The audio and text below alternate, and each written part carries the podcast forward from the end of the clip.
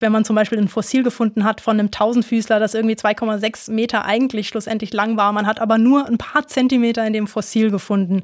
Wie rekonstruiert man das, dass man am Schluss echt weiß, wie dieses Tier aussah, Herr Frey? 1000 Antworten.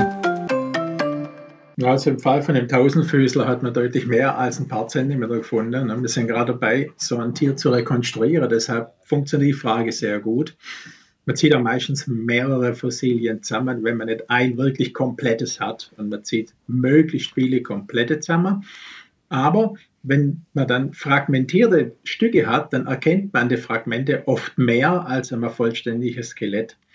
Und das liegt einfach daran, dass dann, wenn der zerfällt, bestimmte Knochen von bestimmte Seiten zu erkennen sind, die man bei einem vollständigen Skelett so nicht erkennen kann. Ja? Wenn ein Schädel zum Beispiel komplett ist, dann sehe ich ja nicht rein.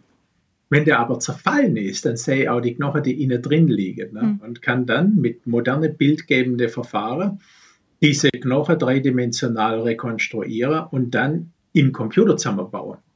Und es sieht richtig toll und buntig aus. Ne? Man sieht dann also, wie dieser Schädel dann ausgesehen hat. Ja? Man kann dann nur nachkorrigieren, dass alles passt.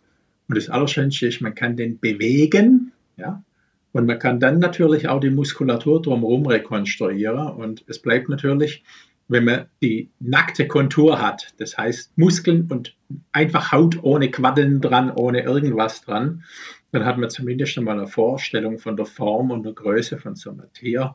Und alles andere ist dann zum Teil auch Fantasie. Und das ist das, was die Paläontologie so schön macht. Ja, man hat eben nicht alles. Aber wenn man rekonstruieren will, braucht man dann ein bisschen Fantasie dazu.